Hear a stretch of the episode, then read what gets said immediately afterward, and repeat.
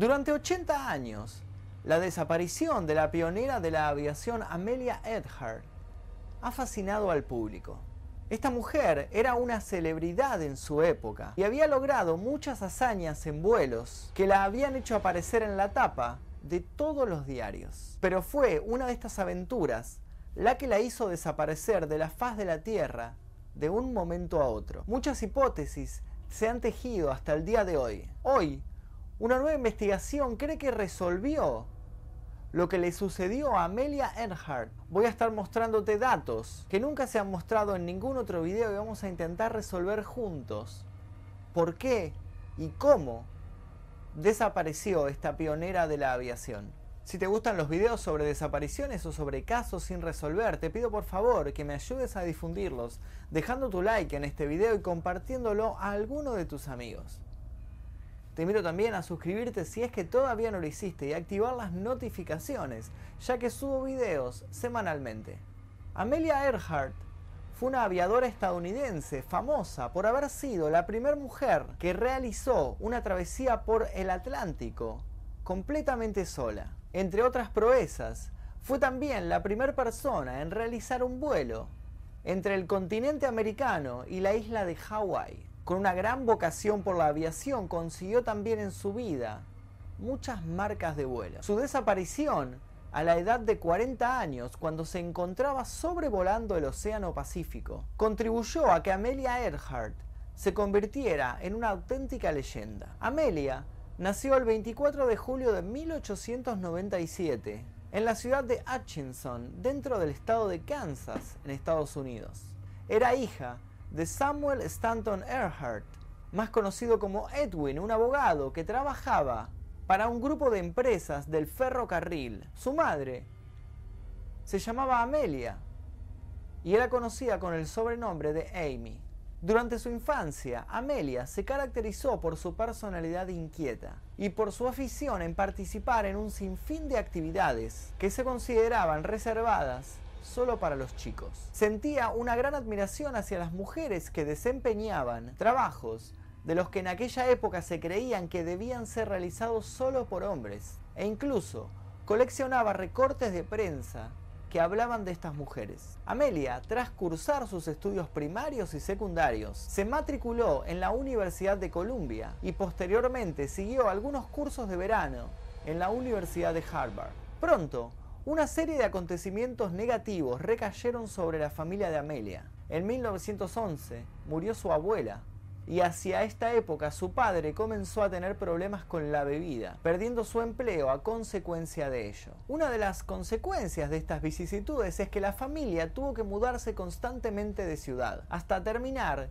en la ciudad de Springfield, dentro del estado de Missouri. Los problemas no cesaron y los padres de Amelia decidieron separarse. La madre se trasladó entonces a la ciudad de Chicago, llevándose con ella a Amelia y a su hermana Muriel. Durante la contienda de la Primera Guerra Mundial, Amelia se hizo voluntaria, prestando sus servicios como enfermera en un hospital de Toronto, Canadá. En 1920 la familia decide mudarse a California y es entonces cuando nace en Amelia la afición por la aviación, cuando asiste a un espectáculo aéreo y tiene la oportunidad de sobrevolar sobre Los Ángeles. Amelia queda tan entusiasmada con el vuelo que al terminar esta demostración pronuncia las siguientes palabras. Tan pronto como despegamos, sabía que tendría que volar de ahora en adelante. Amelia Earhart empieza entonces a recibir clases de aviación, impartidas por otra mujer que fue considerada otra de las pioneras de la aviación femenina, Nita Snook. Al poco tiempo, Amelia consigue comprar un aeroplano, al que le pone el nombre de El Canario, con el cual no tarda en realizar un vuelo a 14.000 pies de altura, con lo que consigue así un importante récord. Esto ocurre a finales de 1922. Al año siguiente, en 1923, consigue su licencia de piloto, otorgada por la Federación Aeronáutica Internacional. Solo 15 mujeres en todo el mundo la habían conseguido antes. En el año 1927, Amelia entra a formar parte de la Asociación Aeronáutica Internacional, al mismo tiempo que promueve la aviación entre las mujeres. No tarda en ser reconocida como uno de los mejores pilotos en todo Estados Unidos. En mayo de 1932 se convierte en la primera mujer en realizar sola una travesía en el Atlántico, estableciendo al mismo tiempo una marca de velocidad. El Congreso de los Estados Unidos le entrega una cruz de vuelo, un galardón que jamás había sido entregado a una mujer. Posteriormente lleva a cabo diversos vuelos, muchos de ellos de costa a costa en los Estados Unidos, y en el año 1935 realiza una travesía entre Honolulu en Hawái y Oakland en el estado de California, sobrevolando el Océano Pacífico y siendo el primer piloto del mundo en llevarla a cabo con éxito. En el año 1937, Amelia anuncia que va a realizar uno de sus mayores sueños, intentando dar la vuelta al mundo siguiendo la línea del Ecuador. Emprende la aventura el primero de junio de ese mismo año, junto a Frederick Noonan, su copiloto y capitán estadounidense. El viaje empieza en Miami, en el estado de Florida, desde donde se desplazan hasta el continente africano y posteriormente hacia las islas Indias Orientales. El día 2 de junio de 1937, con dos tercios de la travesía realizada, el avión en el que viajan Amelia y su copiloto, desaparece en medio de un temporal sobre el Océano Pacífico. Pese a todas las leyendas y especulaciones que se hicieron en su momento, actualmente no se conocen aún los motivos del accidente y tampoco en qué punto exacto tuvo lugar.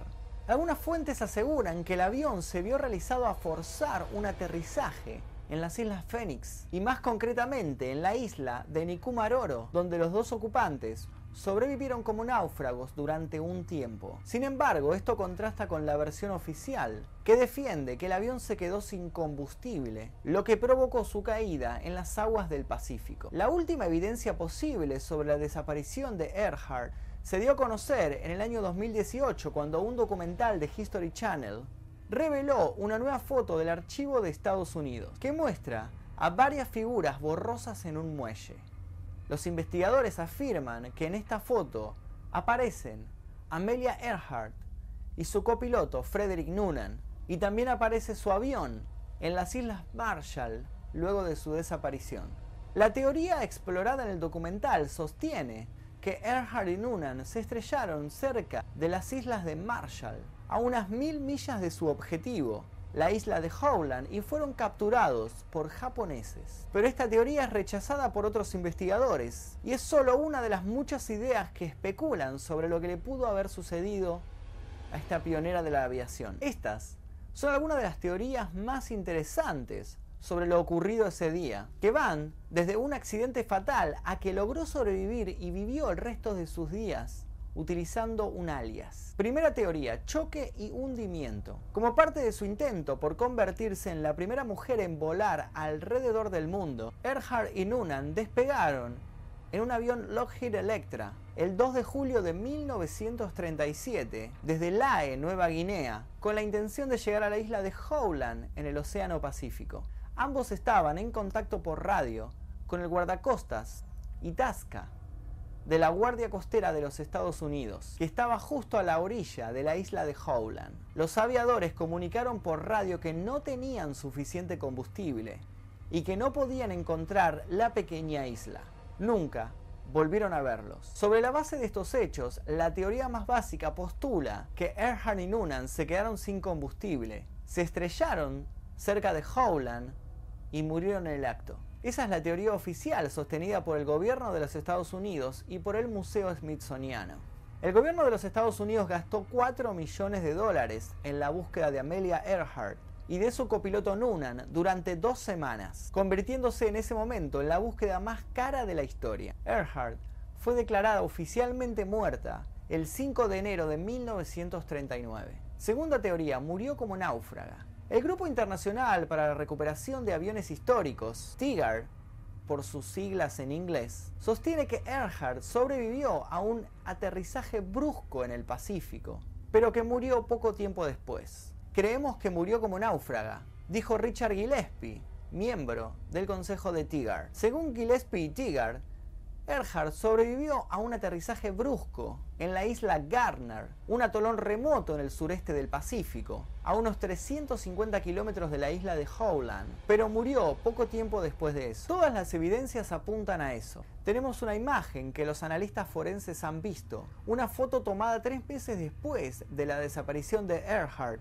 y no podemos decirlo con seguridad, pero parece ser una fotografía de su tren de aterrizaje, que coincide con los registros del vuelo, contó Gillespie. Tigar también sostiene que un esqueleto de un náufrago fue encontrado en esta isla en 1940. Analizado décadas después, este esqueleto coincide con el de una mujer de la altura y origen étnico de Amelia Earhart. El científico Richard Hunt, que trabaja en osteología forense, que es el nombre que se le da al estudio de los huesos antiguos, publicó una investigación en la revista Antropología Forense. Afirma que un conjunto de huesos encontrados en una isla remota del Pacífico Sur podrían pertenecer a la famosa aviadora desaparecida. Un grupo de trabajo llevado a la isla Nikumaroro en el año 1940 encontró los huesos mientras escarbaban en el área. Primero se encontraron con un cráneo humano y luego con huesos adicionales. Junto con los huesos encontraron un solo zapato que se cree que es de mujer, una caja para un sextante de marca Brandis Navy Surviving y una botella de licor benedictino.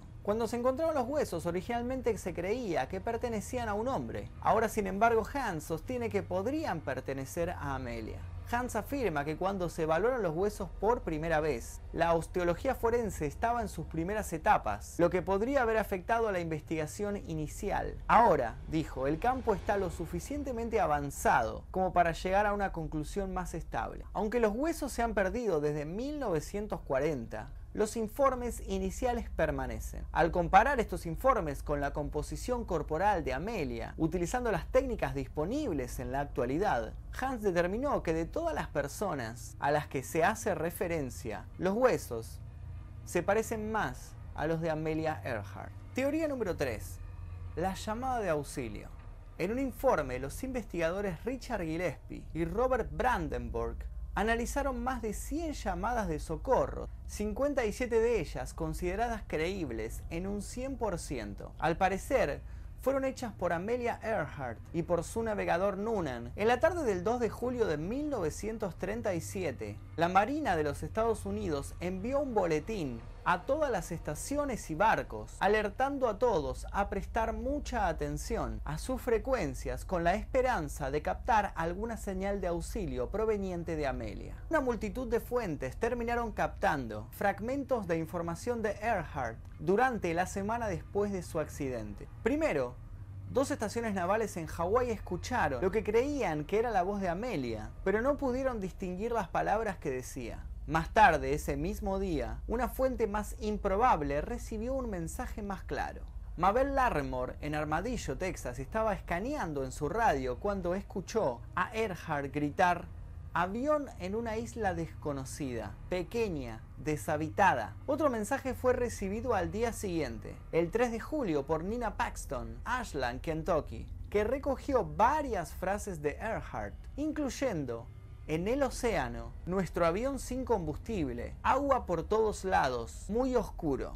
Tendremos que salir de aquí, no podemos quedarnos aquí por mucho tiempo. Finalmente, la última recepción creíble de Earhart ocurrió el 7 de julio cuando Thelma Lovelace de St. John's escuchó ¿Puedes leerme? Esta es Amelia Earhart, por favor entra. Amelia continuó su mensaje diciendo, hemos tomado agua, mi navegador está gravemente herido. Necesitamos atención médica. Debemos tener ayuda. No podemos aguantar mucho más. Luego, se hizo silencio. Gillespie ha intentado desacreditar la conclusión a la cual llegó la Marina de Estados Unidos sobre lo que le sucedió a Earhart durante décadas y cree que su análisis de las llamadas de socorro recibidas por miembros de las Fuerzas Armadas y civiles concluyen que ella y Noonan no murieron cuando el avión chocó contra el Océano Pacífico. En cambio, ambos vivieron sus últimos días en la isla de Garner. Gillespie afirma que uno de los mejores argumentos para apoyar su teoría es el momento en el cual Earhart hizo las llamadas. Las llamadas solo se podían hacer en el momento en el cual la marea era lo suficientemente baja como para no inundar los motores, generalmente desde la noche hasta la madrugada, lo que coincide con las horas en las cuales se hicieron estas llamadas de Earhart. Estos periodos activos versus silencios y el hecho de que el mensaje cambia el 5 de julio y comienza a preocuparse por el agua, claramente hay una historia escondida allí. Teoría número 4. Prisionera de los japoneses. Otra teoría muy popular es que Earhart y Noonan aterrizaron en las Islas Marshall, fueron hechos prisioneros por los japoneses y murieron en cautiverio en Saipan. Esta es la teoría presentada por el documental de History Channel, que sostiene que una foto que apareció tomada en el muelle del atolón de Haluit en las Islas Marshall muestra a Earhart y a Noonan vivos y cerca del barco japonés Koshu. El documental cita a investigadores y expertos en reconocimiento facial que sostienen que la figura a la izquierda de la foto tiene el mismo cabello que Noonan, mientras que la figura sentada y apartada de la cámara tiene la misma longitud de pelo y tamaño de cuerpo que Amelia Earhart. Según esta teoría, la búsqueda estadounidense no logró encontrar a Amelia porque los japoneses la habían llevado ya bajo custodia. Un número de residentes de las Islas Marshall han afirmado que vieron a los aviadores aterrizar allí. Las Islas Marshall incluso emitieron sellos conmemorativos del 50 aniversario de su vuelo que muestran al avión de Amelia aterrizando accidentalmente en el atolón de Mili y la recuperación del Electra por el Koyu. Entonces, ¿Por qué los japoneses la tomarían como cautiva? Esto nos llevaría a otra teoría que está relacionada. Teoría número 5. Amelia Earhart era una espía. Earhart y Noonan eran espías o estaban obligados a realizar una misión secreta para reunir información sobre los japoneses en las Islas Marshall, según un conjunto de teorías. Partidarios aseguran que su misión secreta, aprobada por el presidente Franklin Roosevelt, se mantuvo siendo secreta incluso después de haber sido capturados. La teoría recibió atención luego de una película de 1943 llamada Flight for Freedom, que se basa vagamente en la historia de Amelia. En la película, la piloto femenina emitirá una señal pidiendo ayuda y aterrizará cerca de las islas japonesas para que los aviones de vigilancia de los Estados Unidos puedan verla. Teoría número 6. Amelia Earhart vivió. Una variante particularmente extravagante de la teoría de que Amelia era espía sostiene que Earhart sobrevivió a la Segunda Guerra Mundial, volvió a los Estados Unidos y vivió una segunda vida utilizando el alias de Irene Bolam hasta su muerte en 1982. Esta es la idea trazada en libros como Amelia Earhart Lives de Joe Class y Amelia Earhart Survive de Rolling Reinick. Amelia fue capturada y llevada primero a Saipan y luego a Tokio, donde fue mantenida prisionera en el Palacio Imperial hasta 1945 concluyó el libro de Class, escrito en 1970, según lo citado por el New York Times en ese momento. La teoría sostenía que el secreto de Edgar se utilizó como moneda de cambio después de la guerra para permitir que el emperador japonés permaneciera en el poder. Irene Boland demandó a los escritores de los libros por 1.5 millones de dólares, sosteniendo que ella no era Amelia Earhart y que tenía evidencia de los años 30 para demostrarlo. Un disparate total, llamó Irene Bolam a los libros en una entrevista con la revista New York Times. Un fraude mal documentado. El libro fue retirado posteriormente, pero la teoría persistió. Y hasta aquí las teorías sobre la desaparición de esta célebre aviadora. Ahora quiero que me digas, ¿qué pensás al respecto? ¿Pensás que murió en el accidente al caer el avión? ¿Pensás que sobrevivió como náufraga y luego murió en esta isla porque no había agua ni alimentos? ¿Pensás que era una espía que logró tener una segunda vida? ¿Cuál de todas esas teorías te parece la más coherente? Escribe tu comentario aquí debajo que voy a estar leyendo todo lo que ustedes pongan. Si les gustó este video les pido por favor que dejen su like y que dejen también su sugerencia sobre otro video, otro caso que pueda armar de este estilo sobre desapariciones misteriosas, sobre espías, sobre gente que fue devorada por caníbales y demás. Voy a estar leyendo todo lo que ustedes pongan aquí debajo y seguramente elija alguno de los casos que ustedes postulen. Los invito también a suscribirse si es que todavía no lo hicieron, activar las notificaciones y cualquier cosa que quieran decirme o contactarme, les dejo mi Instagram que es Magnum es como este canal. Eso es todo por el video de hoy. Mi nombre es Magnum Mephisto, como ya les dije. Nos veremos seguramente en el próximo video.